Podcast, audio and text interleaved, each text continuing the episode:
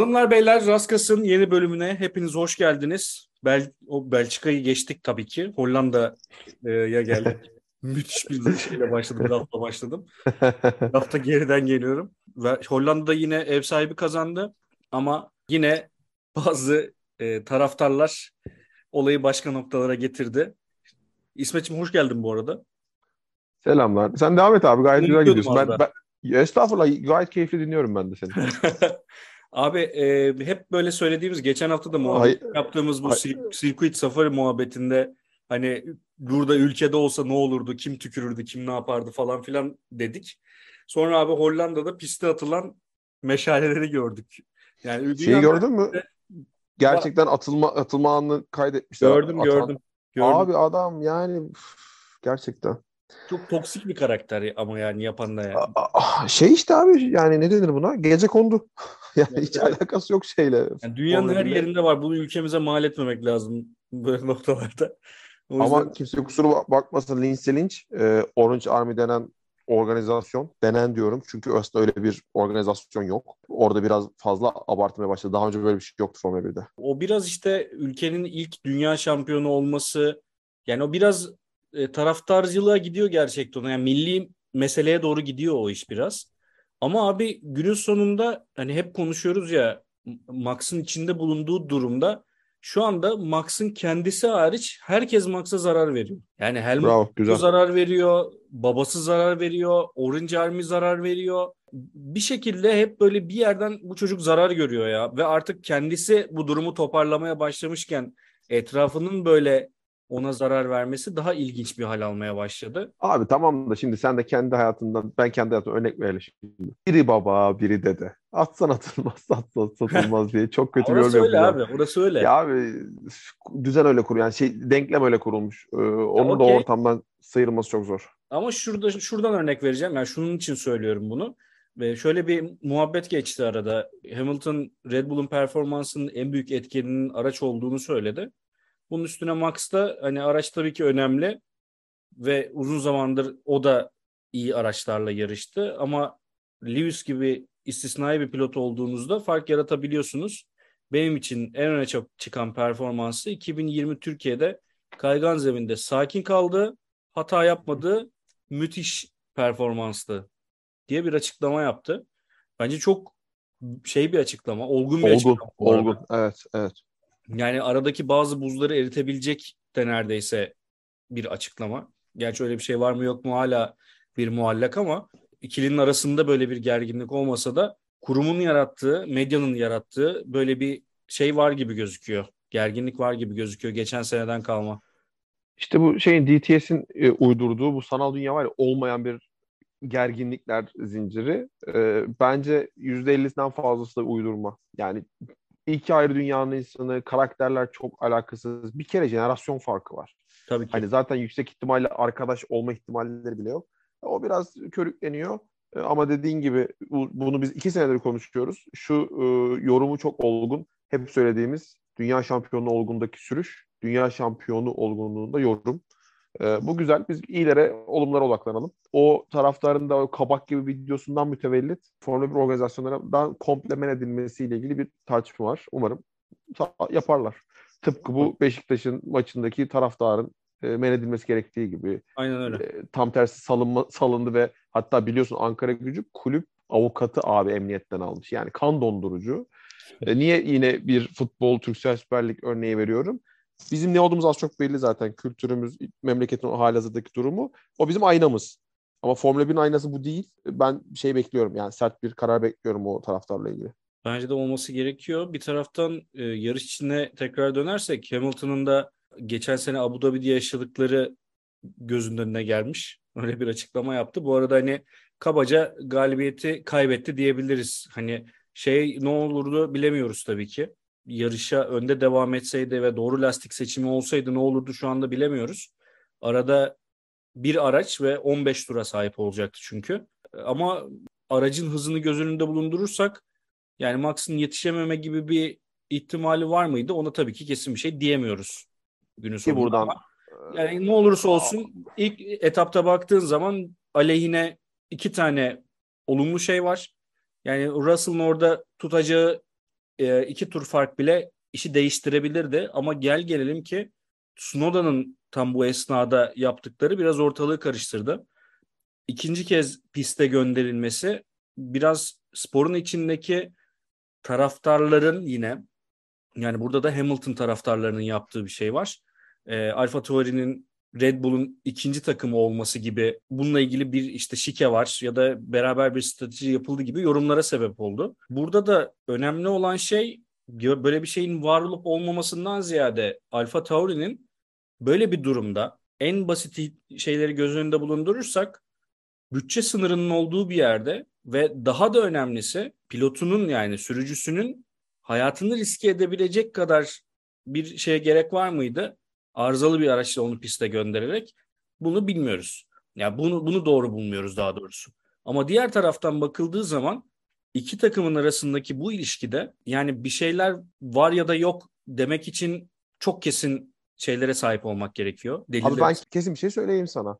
Ee, Red Bull gelecek senenin mesela gelecek senenin araç e, hazırlıklarının başlangıç tarihi ve cost cap'i bütün takımlar için aynı değil mi abi? Hı hı. Evet. Ama Red Bull şu anda e, deklar etsin.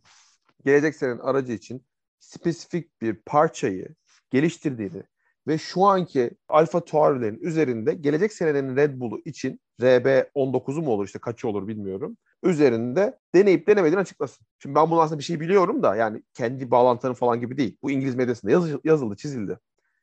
Red Bull'un bunu düzenli yaptığı ile ilgili. Zaten Toto'nun ya da ne diyeyim işte McLaren'in isyanı da bu.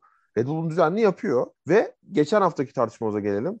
Andretti gibi bir karakterin herhalde 50 yıldır bu sporun içinde olan Porsche gibi kuvvetli bir tedarikçinin vesairenin girmesi 40 40 yokuşa sürülürken nasıl bu kadar limitli koltuk ve slot varken bir organizasyonun dört arabasının olmasına müsaade ediyor. Yani bu cidden bence bu tartışma büyüyecek abi. Direkt şike demezsin evet. ama çok ciddi bir haksız rekabet aslında tam olarak bu biliyor musun? Evet. Kompet.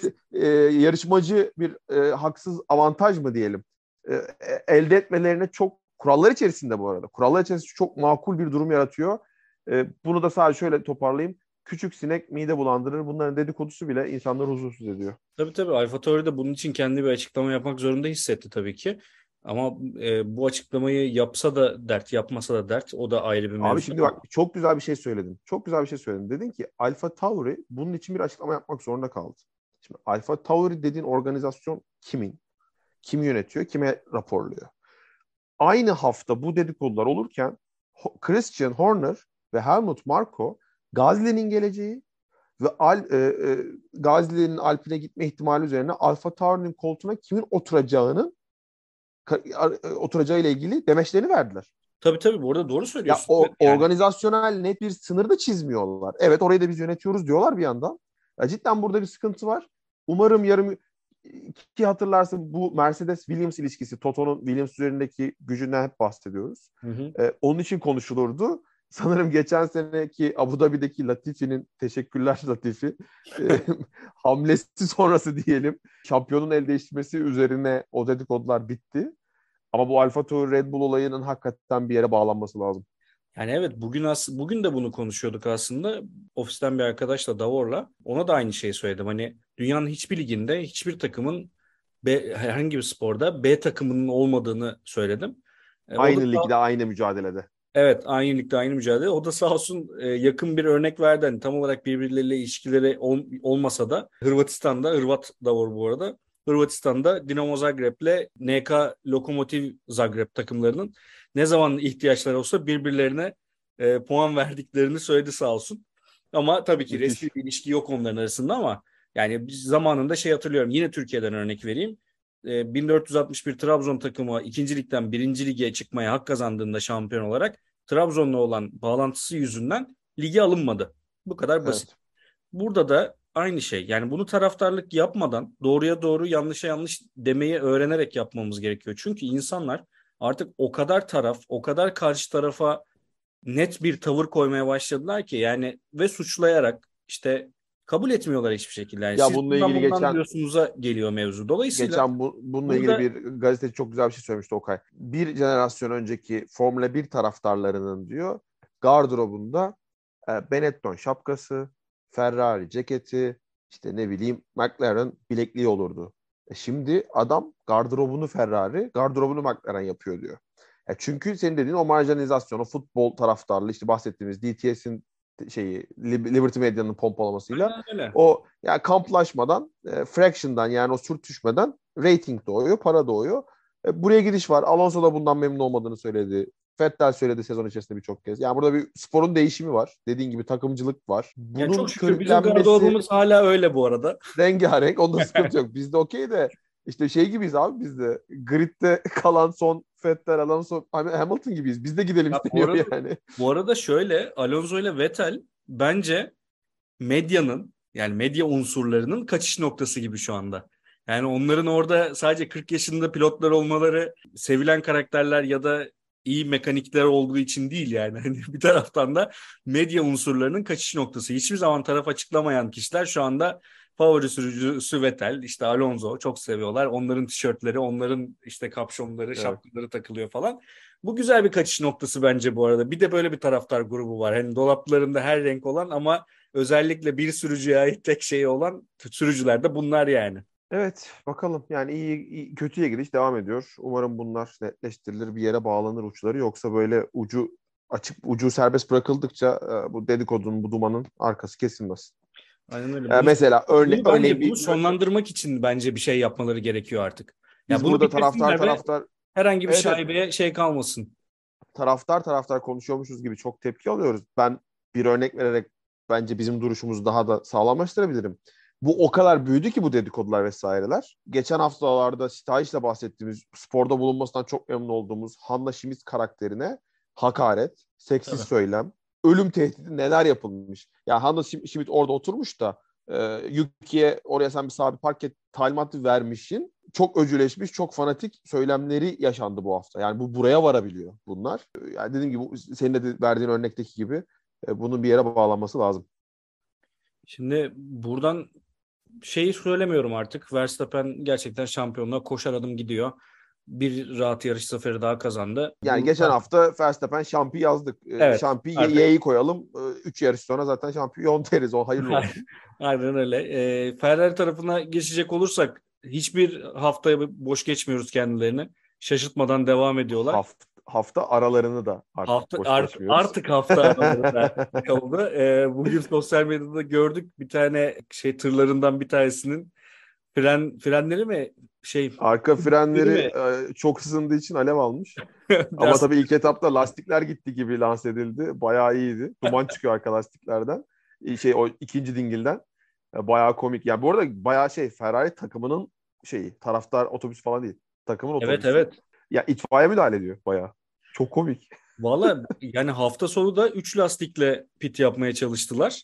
Benim için oradaki en ilginç şey bu arada tabanca elinde olan, lastik tabancası elinde olan çalışan beyefendi hiçbir şekilde panik yapmıyor fark ettin mi? Normalde evet. Şimdi bir, bize de bir seyircimiz hatırlattı. 99'da Eddie Irvin'in böyle bir şeyi vardı. Orada sözü sana bırakacağım ama aynı durumdaki diğer karakter eller kollar böyle çıldırmış bir şekilde lastik tabii, tabii, nerede tabii. lastik nerede diyor. Diğeri gayet yani you had one job başka bir şeye gerek yok.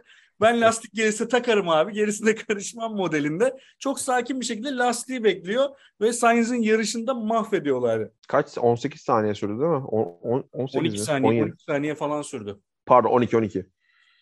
Yani e, şeyle karıştırdım. Irvine örneğini verdin. E, tarih tekerrürden ibarettir e, sevgili dinleyicimiz Kadir Umut Gülsevin. Biz zaten seninle aramızda paslaşmıştık. Hemen dedi ki lütfen Eddie Irvine 99 fecaat olayından da bahsedin. Yani bahsetmedik bir şey yok. Bilen biliyor. Irvine 99'da Hakinen'le şampiyonluk için yarışıyor. Ferrari'nin o sezon yaptığı 1-2 fecaat hatadan birisi. Direkt bundan dolayı şampiyonluk gitti diyemeyiz ama şöyle bir örnek vereyim. O yarışta Irvine'ın 3 lastiği takılıp 4. lastik gidip depodan bulunup getirildiği ve getirilen lastik de o setin değil. İkisi de hard pardon hepsi hard lastik ama getirilen de o set uygun değil. Sanırım desen yönü mü farklı ya da işte e, lastik ömrü mü farklı bilmiyorum. Takacak tabancacı abinin de önüne koyuyorlar. Abi diyor ki bu bu setin değil takmayacağım. Ya tak diyorlar takmayacağım. Bir de onunla ilgili şey yapıyor. Rahmetli Murray de dalga geçiyor. Lastik bulundu. Şimdi takıp takmamayla ilgili meclis kararını bekliyoruz gibi.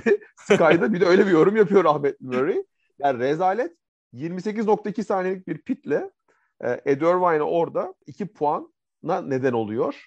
E, Hakinen o yarışta Irvine puan alamıyor. Hakinen 2 puan alıyor o yarışta 5. bitirerek.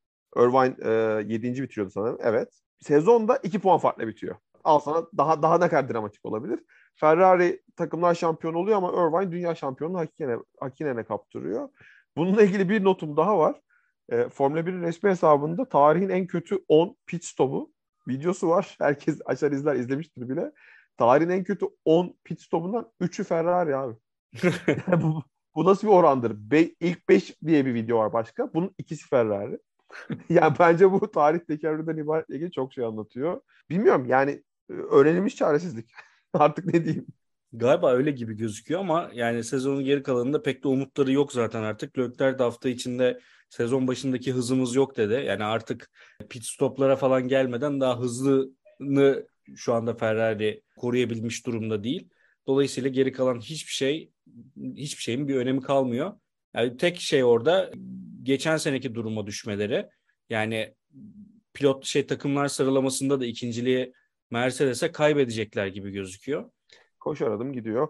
Leclerc yani, o yorum yaparken de e, Max de şey dedi. RB18'in artık zayıf noktası yok. Evet, onu yani, da söyleyecektim. Her, şey- doğru. Ha, ya, ya kontrast o kadar net ki. Ya, o kadar siyah beyaz ki. Ee, çok bize konuşacak bir şey kalmadı maalesef. Ya buradan şeyi sorayım sana hemen. Monza'ya gideceğiz bu hafta sonu. Hız tapınağına. En sevdiğimiz pistlerden bir tanesi. İlk çıkan Del Rettifilo ile başlayıp Grande Curve'ye geçtikten sonra Della Roggia ve Di Lesmo virajlarına geçip Seraglio'yu DRS'le geçtikten sonra Ascari şikanına geçiyoruz ve Parabolika ile turu bitiriyoruz. Bayağı şu an tur attık sayende yani Allah razı olsun. Evet evet bir küçük bir tur attırayım dedim yani. Özellikle Parabolika'yı merakla bekliyorum. Bir gün orada Şimdi, araba kullanma hayalim de var abi. Parabolika, işte para, para, para, parabolika'nın biliyorsun işte adı değişti senin az önce söylediğin üzere. Yılların evet. parabolikası. İş yerindeki bir arkadaş yazdı. Yeni bir F1 izleyicisi. Ya dedi bu şey çok çok güzel görünüyor dedi. Zandvoort'taki bu bank o kaçıncı viraj yani eğimli virajdan bahsediyorum. Takribi 25-30 derecelik eğimli virajdan bahsediyorum. Hı hı. Bank diyorlar işte İngilizce ona. Orada araçlar çok güzel görünüyor. Orada nasıl olacak çok heyecan duyuyorum dedi. Takvimdeki tek bank orada değil mi İsmet diye bana sordu. Dedim ki abi evet ama işte gel de sinirlenme yani. Yine marketinge, yine birçok şeye feda etme var sporu. O bank ki orada DRS var biliyorsun normalde. Araçlara tehlikeli diye o DRS kaldırıldı. İlk Zandvoort'un başlangıcından bahsediyorum. Hı hı. Ve ilk Zandvoort zaten geçen seneydi yanlış hatırlamıyorsam. O bankten dolayı birçok sensör arızası, ayar arızası olduğunu yani oraya geliyor araba bir anda 30 derece yamuluyor. Hızı, ivmesi, her şeyi dengesi bozuluyor. Ayar değişikliğiyle ilgili e, feedback olmuş takımlardan. Ve o orada dururken sadece marketing Orange Army mutlu olsun işte dünya şampiyonu zaten hazırlıyorlar dünya şampiyonumuz sağ olsunlar ısmarlamada dünya şampiyonumuz geliyordu. Zandvoort takvimi alınmıştı. O daracık geçişin olmadı pist. Bir yandan efsane efsane efsane parabolika orada duruyor. Yani 100 yıllık bank, 100 yıllık eğimli viraj. Bu araçlar için uygun olmadığı üzere en son yanlış hatırlamıyorsam notlara bakmıştım. 88'de mi ne kullanılmış? Biliyorsun evet. önüne eğimsiz e, şey e, ikinci parabolika inşa edildi. Kurva Alboreto yeni ismi. Alboreto evet. Yani Monza'nın parabolikası dururken biz Danforth'taki Bank'i izliyoruz. Niye? Çünkü ticari kaygılar. O yüzden sen az önce parabolika deyince böyle bir aklıma o anekdot geldi. Üzücü. Yani üzücü. Araçlara zarar vermesi yatsınarak marketing değeri üzerine oraya okey deniliyor. Biz parabolikayı izleyemiyoruz. Valla bu arada, bu arada tabii ki araçlara uygun değil. izleyemeyelim. Onda hani sorun değil ama hiçbir yerde olmasın o zaman. Yani evet işte buradaki çifte standart her sporda olduğu gibi burada da maalesef var yani bu ticari kaygılar işte e, medyanın bazı şeyleri şişirmesi. Ya şey açık açık belli zaten yani eğer Max Verstappen dünya şampiyonu olmasaydı veya dünya şampiyonluğuna yarışmasaydı Hollanda'da belki ne zaman e, Formula 1 yarışı izlerdik bir daha bilmiyorum. Yani burada da işte Hollanda'ya seneler sonra belki atıyorum 10 sene daha yarışacak Max ve 10 sene sonra Max bıraktığında Zandvoort'u da bir daha göremeyebiliriz belki. Yok ben ondan neredeyse yüzde emin, yüzde yüz eminim. Yani burada biraz önce şeyi konuştuk bu arada. Alfa Tauri'deki şey durumunu, e, pilot durumunu. burada Gazli'nin ayrılması halinde yani Gazli'nin ayrılığı için e, tek seçenekleri Colton Herta'ya süper lisans verilmesini bekliyorlar. Colton Herta e, Alfa Tauri'nin yeni sürücüsü olabilir. Ama dediğim gibi yani süper lisans aldıktan sonra Gazli'nin gidişini onaylayıp Colton Herta ile imzaladıktan sonra Gazli'yi serbest bırakacaklarını açıkladılar. Burada evet. da senin dediğin noktaya gel geliyor işte yani iki takımı da bir yerden idare ediliyor. Okey tamam hani bu yıllardır böyleydi. Bu arada şöyle bir şey söyleyeyim. Yıllardır şunu hep gördük. İşte Michael Schumacher'e e, birinci sırayı bırakan Barrichello'yu gördük. İşte şu anda bu burada şu anda çok daha sık görmeye başladık bu pilotların yer değiştirmesini. Eskiden bu kadar çok gördüğümüzü hatırlamıyorum ben bunu. Bunun doğru ya da yanlış olduğunu savunmuyorum ama bence bunun pilotların yer değiştirmesinin çok doğru bir hamle olduğunu düşünmüyorum. Yani spora zarar verdiğini düşünüyorum daha doğrusu. Bir e, taraftan da dediğim gibi ya bunu pilotların yani takımların içinde gördüğümüz bu senaryoları şu anda takımlar arasında görmek bence spor için gerçekten bir taraftan utanç verici bir taraftan da insanların kafasında böyle soru işareti bırakmak spora zarar veren bir şey. Hiçbir şekilde soru işaretsiz ya zaten geçen sene böyle bir şey yaşanmışken çifte tarifeyle şaibeli bir şampiyonluk bırakmışken ortaya bu sene de aynı şekilde devam etmesi sporun gidişatını biraz kötü etkiliyor gibi geliyor bana. Yani Netflix'teki Drive to Survive bunu toparlayabilir mi bilmiyorum ama yani şu anda insanların taraftarlığıyla iş yolunda gibi gözüküyor ama bir taraftan da yine şey noktasına geliyoruz işte Galatasaray Fenerbahçe noktasına geliyoruz yani. Herkes birbiriyle tartışır vaziyette. Valla Fransız Kimse, yani şöyle çok özür dilerim e, girmeden lafa şunu söyleyeyim. Kimse rakibinden memnun değil abi. Güzelmiş. Yani rakibinden memnun olmak bence bir sporda keyfi en çok etkileyen şeylerden bir tanesi. Çok sen, güzel söyledin ha. Sen sen bir şekilde Fenerbahçeli olarak ya da Fenerbahçe takımı olarak o rekabetin içinde bulunmazsan ben bundan keyif alamam abi. Almamalıyım daha doğrusu. Yani ben geçen sene Galatasaray 13. olduğunda Fenerbahçe keyif alan Fenerbahçelilerle bu mevzuyu konuşmuyorum mesela. Çünkü geçen sene biraz şampiyon keyif aldılar arkadaşım. Rezalet yani hiç açmayalım futbol programına dönmesin Beyaz TV'ye yine. Hayır hayır. Ee, yani hayır. Abi işte yani şey. Ya biliyorum. Biliyorum canım benim. Biliyorum da ben ona cevap verecek gibi girecektim. Son anda tuttum kendimi. Şeyi çok güzel söyledin. Ben ben senin konuşmanı bir cümleye haddim aşarak özetlemek istiyorum. Estağfurullah. Rekabetten zevk alma hususundaki görüşlerine rakibini beğenip beğenmeme, rakibi, rakibini layık görüp görmeme, rakibini aslında sen kendin üzerinden tanımlıyorsun. Örnek, Formula 1 örneği verelim. Mercedes yine takım emri verdiği memur Bottas biz dahil yüklendik höre böyle. Ya hep hepimiz göz ardı ettik çünkü Mercedes dominanttı. Ya ne takım emri? İki takım, dört araç yönetiliyor tek elden. Neden? Çünkü Mercedes dominanttı. Gözümüze takılmıyordu. O hedef yukarıda o vardı onları taşlıyorduk. E şimdi ne olacak? Hangi sırayla bitireceğini dört aracı mı söyleyecek? Hep seninle konuştuk. Hatta yani biz bu programda şeyi bile konuştuk. Az önce söylediğim şeyi. Toto arkadaşlarından rica etse, Latife gitse Verstappen'e vursa ne olacak diyorduk. E şimdi hangi bir hangi bir ya da geçen sene Abu Dhabi için ciddi ciddi korkmamış mıydık? Yuki'nin ya da Gazi'nin bir evet. kamikaze yapıp yapmayacağı ile ilgili. Bunları elimine etmek lazım. Ya yani bunlar çok özel onu diyoruz. Az önce Hanna Schmidt olayına varması örneğini konuştuğumuz gibi. Bu ihtimalleri insanların bu şüpheleri kafasından elimine etmezsek çok konuşuruz. Karşı rakibini de bunlar üzerinden tanımlamaya insanlar devam eder. Senin dediğini ben başka bir yere bağlamak istiyorum. İnşallah Gazi'nin gidişi işte e, Alpine'in koltuğu vesaire özür dilerim Alfa Tauri'nin geleceği belli olur. Ama bu arada Alpine biliyorsun zaten koltuk hevecini açıkladı. Müthiş bir açıklama. Alpine'in koltuğuna Monza'da Jacques Villeneuve oturuyor. Resmen Monza'da 97'deki dünya şampiyonluğunun 25. yılını kutlamak üzere Jacques Villeneuve Alpine'le e, tur atacak. 2006'daki e, kariyerine son verdiği e, son Almanya GP'sinden sonra ilk defa bir modern F1 aracına binecek. Ben merakla oturu bekliyorum abi. Ya 2006'daki araçlarla şu anki araçlarla yani kabaca 20 sene diyelim. Hibrit era öncesi sonrası ki V8'den V6 hibrite. Bir de ben Jacques Villeneuve hep antipatikti. Ben hep çok sevmiştim. ee, tek tabanca.